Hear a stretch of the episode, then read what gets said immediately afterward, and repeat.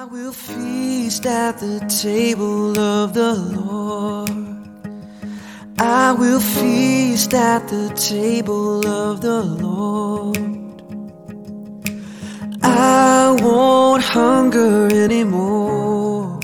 Welcome to the table.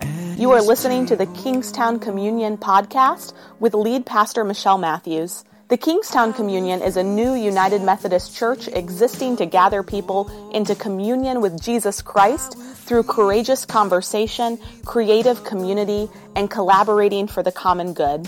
For more information about upcoming events and opportunities to serve, visit our Facebook page, facebook.com forward slash Kingstowne Communion. We're glad that you're listening along with us. If you live close by, we hope you'll join us for worship in person. And if you ever feel so inclined to help us by giving financially, you can do so on our website, kingstownecommunion.net. At the table of the Lord. There is peace at the table of the Lord. Hello, Kingstowne. Welcome to Friday. We finally made it. Yay. For those of you who don't know me, I am Christian Kampe. My wife and I have been going to King- Kingstowne since 2018 now. Uh, we love the church with all our hearts. It's a, it's a great family, great community to be a part of. Today, I am bringing you the Lent devotion for Friday, March 10th. Uh, I would like to invite you to join me on this journey uh, by taking a moment of silence.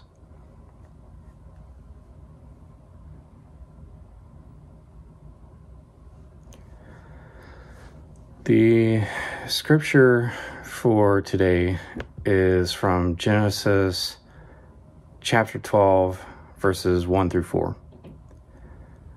Now the Lord said to Abram, Go from your country and your kindred and your father's house to the land that I will show you. I will make of you a great nation, and I will bless you and make your name great, so that you will be a blessing. I will bless those who bless you, and the one who curses you I will curse. And in you all the families of the earth shall be blessed.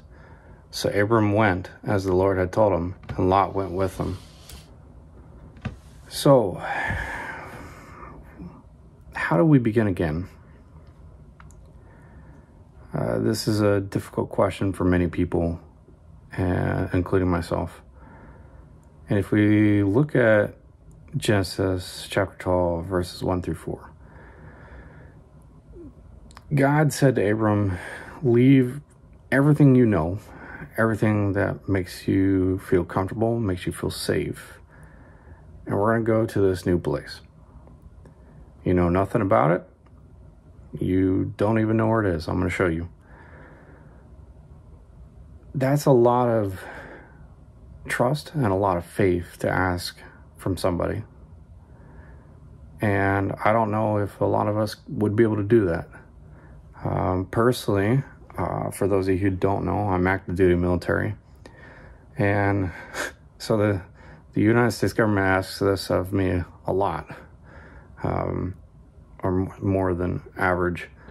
And I've been in a couple situations like this um, where the government tells me I'm moving to a new location.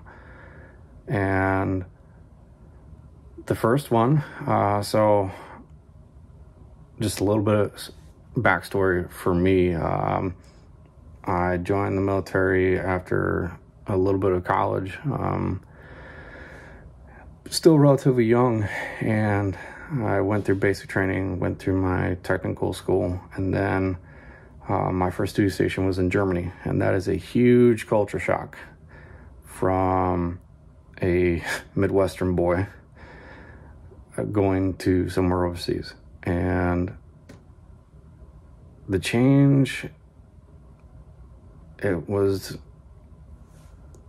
that it's a feeling. Uh, you, you, know, you get anxiety, you you're you're stressed, and um, the, there's a lot of changes that happens very fast, and that that was scary. very scary, and that's that's part of what this is talking about. Uh, if you look at the devotional for the second week of Lent, the question is, how do we begin again? Uh, how how do we slide into something new? Is it something that we make an announcement for? Is it something that is gradual? Or is it like a wave and we crash onto the shore of, of a new day? Um, do we have any regret of where we came from? Will it be easy? Um, you know, the, the one thing we do know is that we're not exactly sure how to begin again. Um, but eventually, we start to break out of that shell. We pull ourselves up and we continue on. And I, I think this is, you know, if we look at this devotional, which is on page 13, I think I think this is powerful because it's always scary. Uh, it's always the unknown, I think, is the biggest fear. We don't know what's coming. And we have to rely on God. We have to rely on family, friends, whatever support system we have. For me, it's my wife, and uh, we have a very strong support system, and that's helped us get that's helped us get through a lot of situations. Uh, we we moved from Germany to Washington D.C. You know, we're a big city. Uh, didn't know anybody, didn't know the area, didn't have any kind of support system here. It took us a, a while, a couple years, and we found Kingstowne, and they have helped us grow tremendously. And we've found our own group of friends, uh, independent of the military, and it's helped us to build our own community, our own world here. And that's something that we just have to do. It's it's definitely not easy. We just have to pray, um, and you know, keep the faith that everything's going to be okay. And you know, if we don't know how to do that, we can look to the Bible. You know, we, we can look to other members of faith.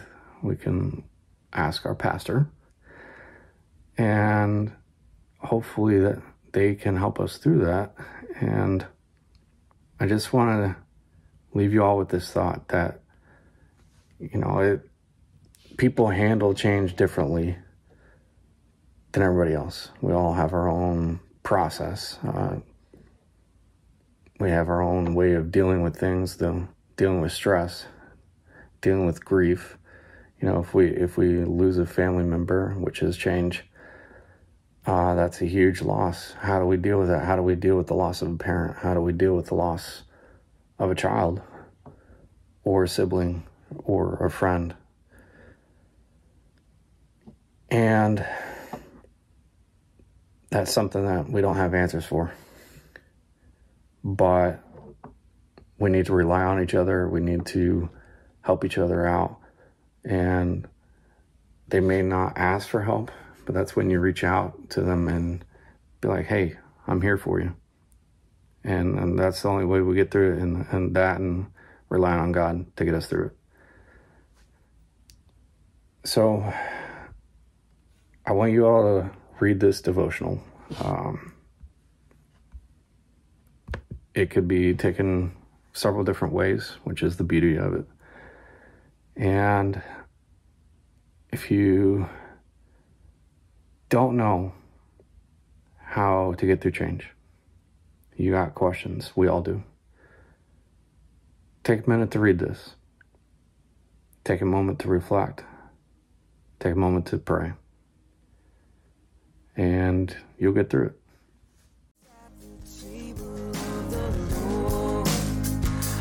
There is peace at the 记不牢的